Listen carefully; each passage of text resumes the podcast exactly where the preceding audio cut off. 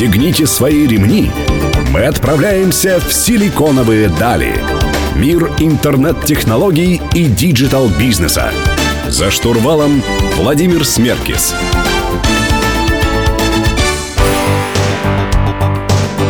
Добрый день, друзья. Сегодня среда. В эфире программа «Силиконовые дали» на Мегаполис 89,5 FM в студии Владимир Смеркис, и мы говорим про мобильные приложения. В частности, про высоконагруженные мобильные приложения. У меня в гостях Дмитрий Щипачев, руководитель компании «Финч». Дмитрий, добрый день.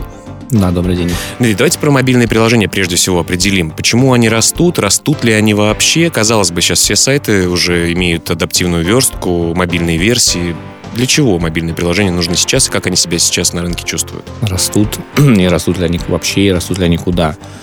А, но это совершенно другой мир, приложения и сайты, совершенно другой мир относительно них.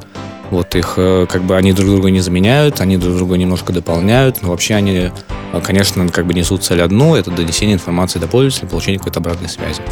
Но все инструменты, которые пользуются сайт, которые пользуются приложением, они все совершенно разные, поэтому ну, не То есть чего нельзя сделать на сайте, что можно сделать приложение? Я, например, понимаю, что, наверное, с играми какими-то казуальными, которые есть у меня в айфоне, э, наверное, на мобильном сайте будет сложно их реализовать. Да ничего нельзя сделать на сайте. Это совершенно другой формат потребления. Я просто объясню на примерах, да. А, ну, то есть, кажется, да, открыл Facebook сайт, открыл Facebook приложение. Плюс-минус ты видишь одно и то же. Там у тебя как бы синенькое меню, и там синенькое Кнопочки, меню. лайки есть везде. Кнопочки везде. Ты можешь там кликнуть, потыкнуть и так далее. Вот. Но на самом деле ты э, а, все, разница начинается прямо сразу, с, э, прямо сразу с продукта, да, с, с входа в него. Когда ты заходишь на сайт, ты, ну, обычно происходит так. Ты кликнул где-то ссылку, у тебя что-то открылось в браузере, ты что-то посмотрел, и ты что-то закрыл. Приложение совсем другой лайфстайл употребления. Ты долго думаешь, ты выбираешь, ты заходишь в магазин, ты вводишь пароль, ты создаешь аккаунт, если у тебя его не было. Ты долго-долго-долго, ну уже не очень долго, ну как бы раньше было долго, сейчас уже не очень, ты скачиваешь его, устанавливаешь, и потом оно у тебя, потом ты начинаешь им пользоваться, и даже если ты не особо пользуешься, оно все равно у тебя лежит. А, и когда ты его удалишь, а, ну, там, через некоторое время, допустим, ты на него вообще не заходил. То есть, у на телефоне приложения, которых я не заходил там месяцами, они все равно лежат. И это значит, что все равно коммуникация, канал коммуникации все равно остается. Даже это что, я... различные уведомления, например, которые приложение ну, может Например. Уведомление это там один из примеров. Но а, прикол в том, что а, сайт, ну, он является продуктом, но совсем другим. Он не является моим продуктом. А, я просто хожу в свободном браузере то сюда, то туда. Приложение это если я его скачал, я уже являюсь аудиторией. Если я зашел на сайт, я не являюсь аудиторией. Приложение, когда я скачиваю... Мимо проходящим таким человеком. Да, именно так. И, ну, коммуникация совершенно другая. То есть есть вот такой миф, да, что э, люди, которые в телефоне, э, они, у них очень мало времени, они очень быстро переключают внимание, у них сегодня то, сегодня одно, завтра другое, там три секунды на потребление контента, давайте все делать покороче, давайте э, пэкшот, пэкшот, пэкшот и так далее. На самом деле это не так. Люди, ну, не такие как бы дебилы, они вдумчивые, они и выбирают, и могут часами проводить время в приложении, если оно им интересно. Могут забыть про него на неделю. А, все ну, при, э, способы потребления в приложении могут отличаться от одного приложения к другому. Какие-то настроены на более частый и короткий контакт, кон, контакт да? какие-то настроены на более длинное, вдумчивое потребление. Если с точки зрения бренда, да, который выбирает канал, с точки зрения бренда, если человек установил твое приложение, по сути, он уже у тебя в кармане. Ты можешь с ним делать, ну, по, в принципе, все, что угодно. Ты можешь его достать в любой момент, ты можешь его уведомить, ты можешь с ним общаться, ты можешь собирать с него данные. Дмитрий, давайте продолжим э, беседу про приложение высоконагруженные. Как раз таки узнаем в следующем блоке, что это такое. Э, напомню, друзья, вы слушаете «Силиконовые дали» на Мегаполис 89.5 FM. Эм. У меня в гостях Дмитрий Щипачев из компании «Финч».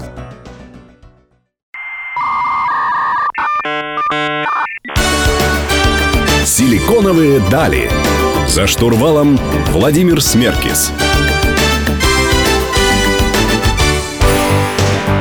Друзья, вы продолжаете слушать программу «Силиконовые дали». В студии по-прежнему Владимир Смеркис, и мы говорим про мобильные приложения. Напомню, у меня в гостях Дмитрий Щипачев из компании Финч. Дмитрий, но все-таки приложения мобильные, наверное, немножко дальше отдаляют пользователя от конкретного действия, которое нужно клиенту. А, в частности, для того, чтобы зайти на сайт, я просто кликнул на ссылки, по ссылке я уже там. А для того, чтобы загрузить приложение, я должен ввести свой пароль или залогиниться в стор в какой-то, будь то Google или App Store. Не является ли это проблемой? Нет, это не является проблемой. Э, как бы это вот такая философская концепция общая. Ты всегда получаешь э, ровно то, что вкладываешь. Вот ты в ссылку что вкладываешь? Кликнул, посмотрел, ушел. В приложение ты вложил гораздо больше, и ты ожидаешь от него гораздо большего. То есть, например, ну, это во всех вещах так. Вот когда ты бренд коммуницируешь со своим клиентом, да, вот если я купил билет, пошел на стадион, посмотрел матч, потратил 4 часа своего времени, совершенно другой уровень эмоционального вовлечения. Точно так же и здесь. Чем я больше трачу сил, как бы, да, я хочу, может быть, не хочу, но мне интересно. Но чем я больше трачу сил на построение взаимодействия, тем больше я от него ожидаю, тем больше инструментов у меня в итоге в наличии. Давайте поговорим о том, что такое все-таки является высоконагруженным, что называется высоконагруженным приложением. Чем оно отличается от обычным в цифрах, может быть, или в более общих, э, в более общем описании для слушателей? Самое простое, как бы, как это можно определить, э, ну вот как с точки зрения разработчика, с точки зрения меня, нам нравится работать с, ну, как, с клиентами, у которых и с брендами, да, у которых, ну, относительно России, да, про мир не говорим, относительно России э, относительно большая клиентская база, так скажем, это очень как бы сухое определение. Ну, допустим, если в России там, N, там 200 миллионов человек, то если у бренда клиентская база, пусть даже потенциальная, десятки миллионов человек, это супер много. А миллионы, ну там 10, 15, 20, это уже как бы окей.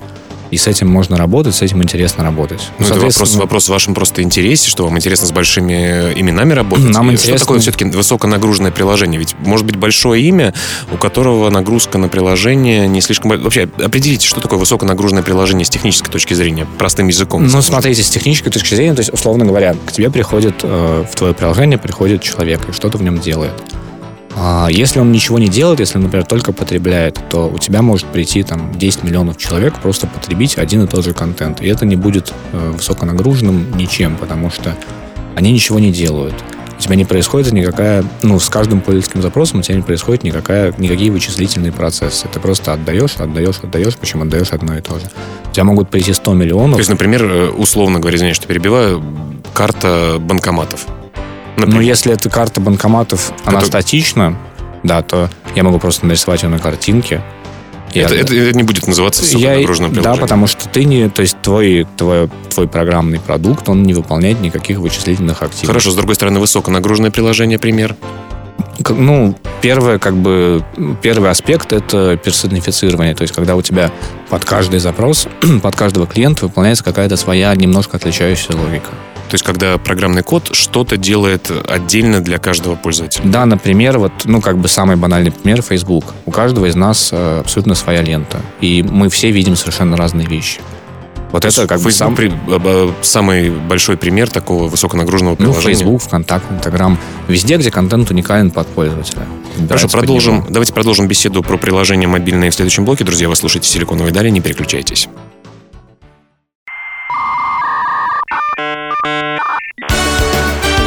«Силиконовые дали».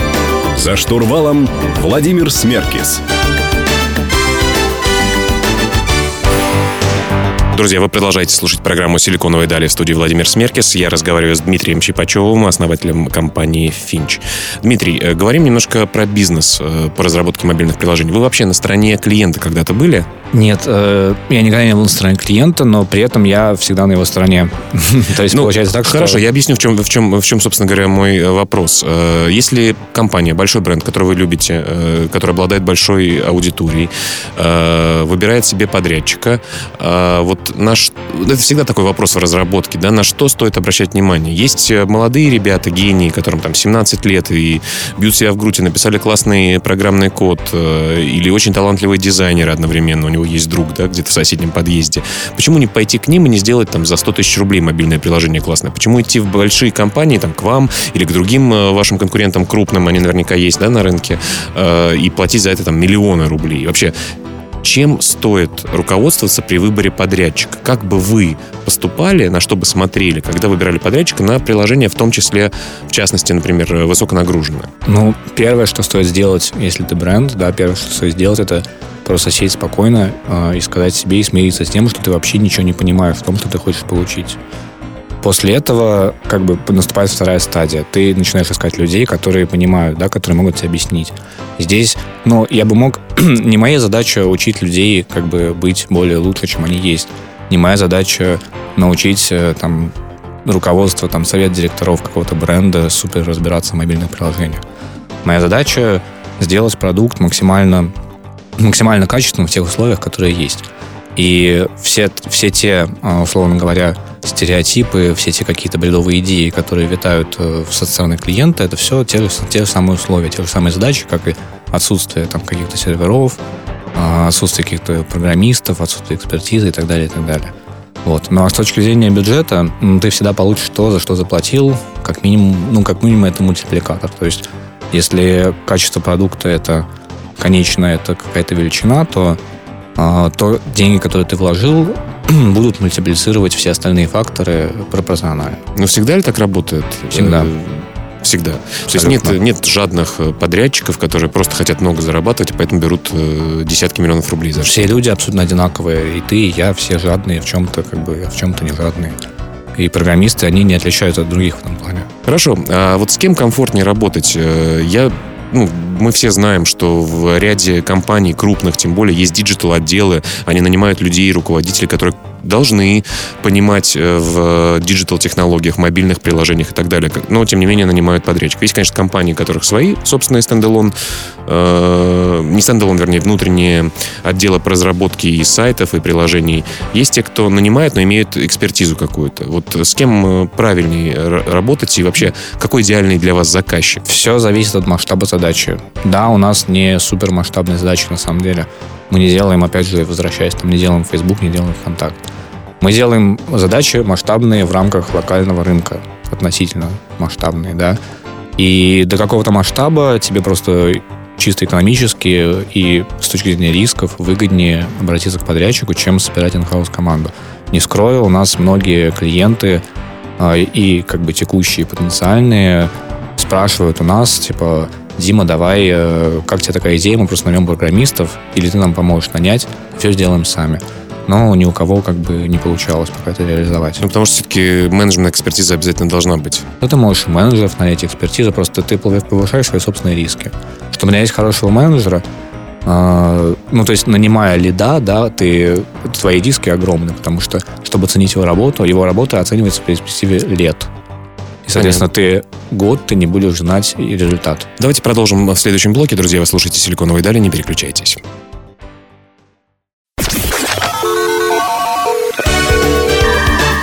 Пристегните свои ремни. Мы отправляемся в силиконовые дали. Мир интернет-технологий и диджитал-бизнеса. За штурвалом Владимир Смеркис. Друзья, вы продолжаете слушать программу «Силиконовые дали» на Мегаполис 89,5 FM. В студии по-прежнему Владимир Смеркис. Мы разговариваем сегодня про мобильные приложения. У меня в гостях Дмитрий Щипачев из компании «Финч». Дмитрий, э, про ответственность э, подрядчика в разработке мобильных приложений. Допустим, я классный бренд, э, прихожу к вам. Э, могу ли я просто написать на листе А4, что я примерно хочу получить, показать там парочку примеров, референсов, э, уехать отдыхать э, на остров э, и через э, три месяца получить классный продукт. Бывает ли так? Или все-таки роль заказчика, она должна присутствовать? И какую роль вы считаете, вот, по вашему опыту, заказчик должен иметь в разработке приложения, даже если они платят? Значит, классный продукт ты получишь в любом случае, потому что ты придешь ко мне, а все проекты, которые мы делаем, ну, вот я лично считаю своими. Они, они моя собственность. Хоть по договору они заказчику от, и отходят в конце работы. Но мы их делаем, то есть, условно говоря, в принципе, мы компания, которая... Мы делаем э, стартапы на потоке. То есть мы их делаем, там, э, не развиваем бесконечно, хотя некоторые идут очень долго но каждый проект мы выращиваем как свой собственный. Но стартап у многих ассоциируется с таким, э, с, со студентами, которые собрали 500 долларов, э, положили вместе в копилку и заплатили из них там 100 дизайнеру и сами что делать. Почему называете проект, который вы делаете стартапом? Ведь у вас большие бренды на самом деле, почему, вы обслуживаете. Почему стартапы ассоциируются со студентами, которые платят дизайнеру 100 долларов? Потому что стартап прекрасно понимает, что дизайн а, на стадии запуска продукта и первой коммуникации с пользователем это там последнее дело, и зачем тратить больше? Лучше потратить на то, что реально важно. Ну, всегда лучше чего-то сделать и запустить, чем э, бесконечно добиваться какого-то перфекционизма.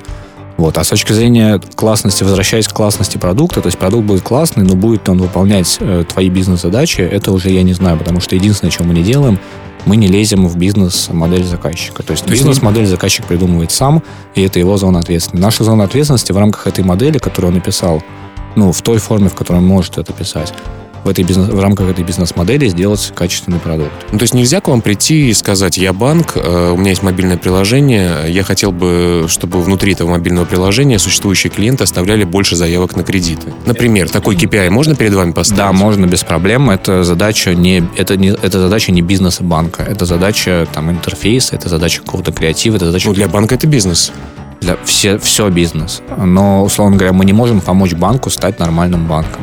Мы можем сделать ему хорошее приложение, оно будет хорошим приложением, но как бы, ну, то есть синхронизируется ли оно с, ну, с тем, куда развивается сам банк, это уже мы не знаем. Расскажите про вашу команду, как все организовано, какие основные звенья у вас есть, растете вы или нет, собираетесь куда-то, так сказать, за рубеж смотрите ли вы, как все у вас происходит? Ну, я говорил, да, уже в коридоре, что мы, Baby, как бы компания, нас очень мало, ну, по сравнению с нашими там условными конкурентами, нас всего там 25 тысяч человек, да, мы растем, да, расти приходится, но расти мы не хотим, и э, почему? Потому что, ну, хочется оставить вот какую-то ту атмосферу, которая была у нас э, всегда. Вы боитесь испортить качество при, при большом росте? Это всегда произойдет, то есть качество всегда упадет, накладные расходы всегда возрастут, э, и как бы а, у тебя, ну, чем, чем ты больше, тем у тебя больше денег уходит куда-то непонятно куда. А чем ты больше, тем э, больше можешь э, делать продукты, нет? Нет. И один дизайнер может работать там 10 дизайн-часов. Э, ты можешь больше делать продуктов, но сам продукт ты можешь делать большой и в маленькой компании. Ну хорошо, давайте продолжим в следующем блоке говорить про мобильные приложения. Друзья, оставайтесь с нами, не переключайтесь.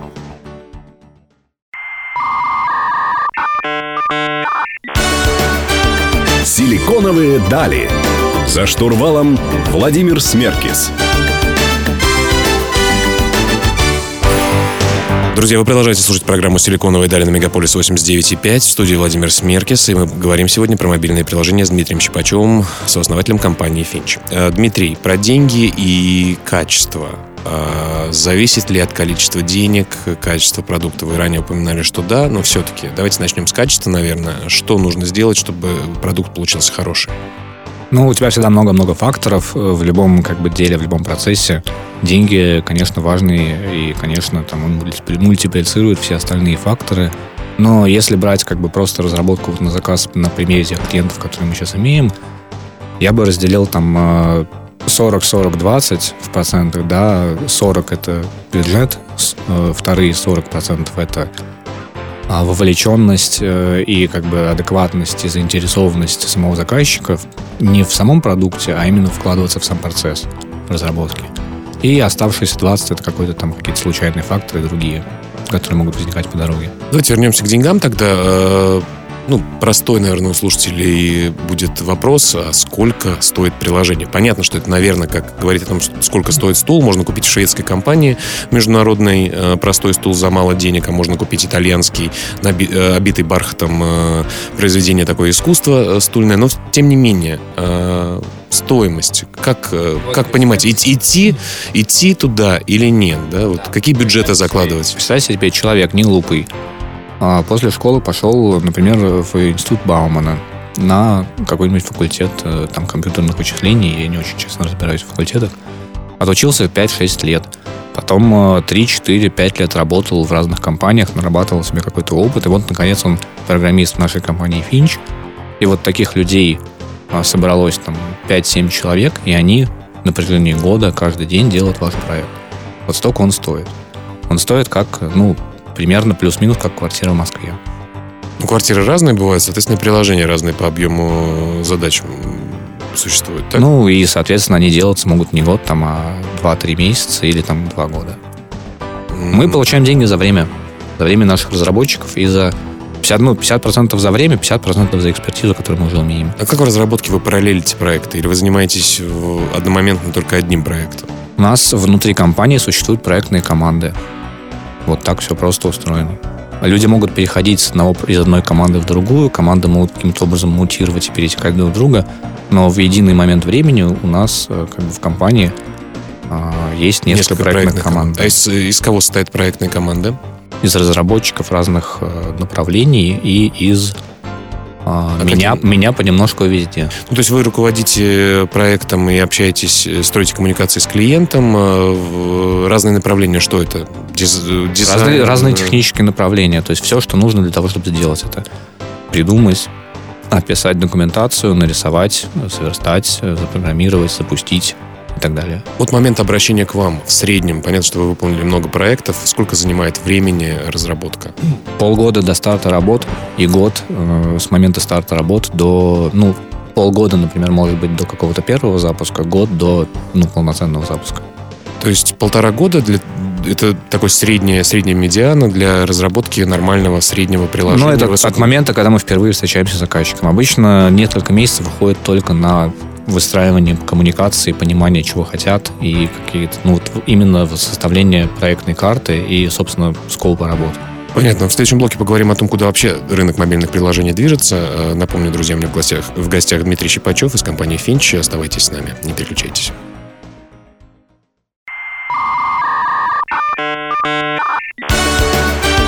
Силиконовые дали. За штурвалом Владимир Смеркис. Друзья, завершающий блок программы «Силиконовые дали» на Мегаполис 89.5 FM. Эм. Сегодня мы говорим про приложения мобильные. И у меня в гостях Дмитрий Щипачев из компании Finch, основатель компании Finch. Дмитрий, э, немножко про тренды, про будущее, футурологии такой э, мобильных приложений хотелось бы поинтересоваться. Э, сейчас активно развивается Internet of Things, то есть прилож... вещи, которые обладают своими внутренними сторами приложений, сами связываются с интернетом. Э, развивается TV, где свои приложения существуют. Вообще, куда движется рынок? Вот э, что приложения смогут делать там через 3, 5, 10 лет, на ваш взгляд? Какие новые фишки технологические э, появляются? Не знаю. Не знаю, что они смогут делать через 3, 5, 10 лет. У тебя ну, наверняка они, извиняюсь, что перебиваю, наверняка они поменялись возможности приложений э, за последние э, сколько уже, 10 лет, наверное, на рынке. Все развитие, э, ну, как бы интернета, да, все развитие вот, технологической среды, это развитие платформ. А, и, соответственно, куда будут двигаться платформы, туда будут двигаться и приложения. Приложения всегда существуют в рамках платформы. Интернет-сайт — это тоже приложение, просто оно существует в контексте платформы э, интернет-браузера и платформы как бы веба, да приложение на мобильном телефоне, это тоже приложение, просто оно существует в контексте другой платформы. Соответственно, мы все зависим от платформ. Платформы управляются а, глобально, платформы управляются и развиваются там э, стандартами и организациями, которые там уровня, ну, понятно, там Apple, Google и так далее. Хорошо. Помимо основных платформ, если мы говорим про Google и Apple, э, вы для каких-то других платформ делаете что-то? Да, мы делали для а Apple Watch это тоже Apple, да, но это немножко другая платформа. Мы делали приложение для Apple Watch, ну и делаем. Мы делаем приложение для Smart TV. Точнее, пытались много раз их продать и сделать. Ну, как бы это такая ниша немножко Странная. Отмотаем, отмотаем, удалим, не знаю. Короче, Smart TV не знаю. А, делали, но это просто, ну, э, это, как сказать, неинтересно технически. Ну, может быть, э, пока сами железки и софт на телевизорах э, не такой гибкий, э, вы не видите, что в будущем это будет гораздо более интерактивно и сможет больше функций выполнять? У тебя телевизор — это немножко шаг назад. То есть, условно говоря, если говорить о развитии персонального, персонального компьютинга, то у тебя были сначала большие-большие коробки, потом они превратились в маленькие ноутбуки, потом они превратились в как бы телефоны размером с кредитную карту. А, и тут тебе предлагают там, типа, оглянуться и прыгнуть, типа, давайте опять к коробкам. И, ну, но я, с вами, я с вами не, со, не совсем соглашусь, ведь телевизор это способ просто визуального воспроизведения информации. Это может быть э, тот же самый компьютер, просто с большим экраном, да? Да, в том-то дело, что он с большим экраном. И прикол взаимодействия с телевизором, с телевизором в том, что а, ну, как бы все, что интересно делать под телевизор, это на самом деле second screen. То есть, условно говоря, у тебя логика выполняется все равно в телефоне, на телевизоре у тебя идет какая-то картинка, а ну, интерактив происходит у тебя в руке. И даже когда ты пытаешься через теле, с телевизионной коммуницировать а, на каком-то ну, технически э, прогрессивном уровне, ты все равно приходишь к тому, что давайте мы все равно вольемся в телефоны. И мы делали это для телевизионных брендов, когда а, то есть, ну, как бы было, было, был выбор, да, делать Smart TV, например, какое-то приложение, или же пойти по другому пути, так, чтобы как-то сопроводить интерактивностью твой видеоконтент. И мы пошли по пути интеграции в мобильные приложения и реализации second screen. Ну что ж, Дмитрий, спасибо вам большое, что пришли к нам, рассказали про мобильные приложения и как они будут развиваться. Друзья, читайте текстовую версию интервью программы «Силиконовой дали» у нашего партнера издания о бизнесе и технологиях Rusbase, адрес в интернете rb.ru. А добавляйте нас, друзья, на Фейсбуке, пишите нам комментарии. Каждую среду в 15.00 программа «Силиконовой дали» про интернет и бизнес. В эфире Мегаполис 89.5 FM. С вами был Владимир Смеркис. Всем пока.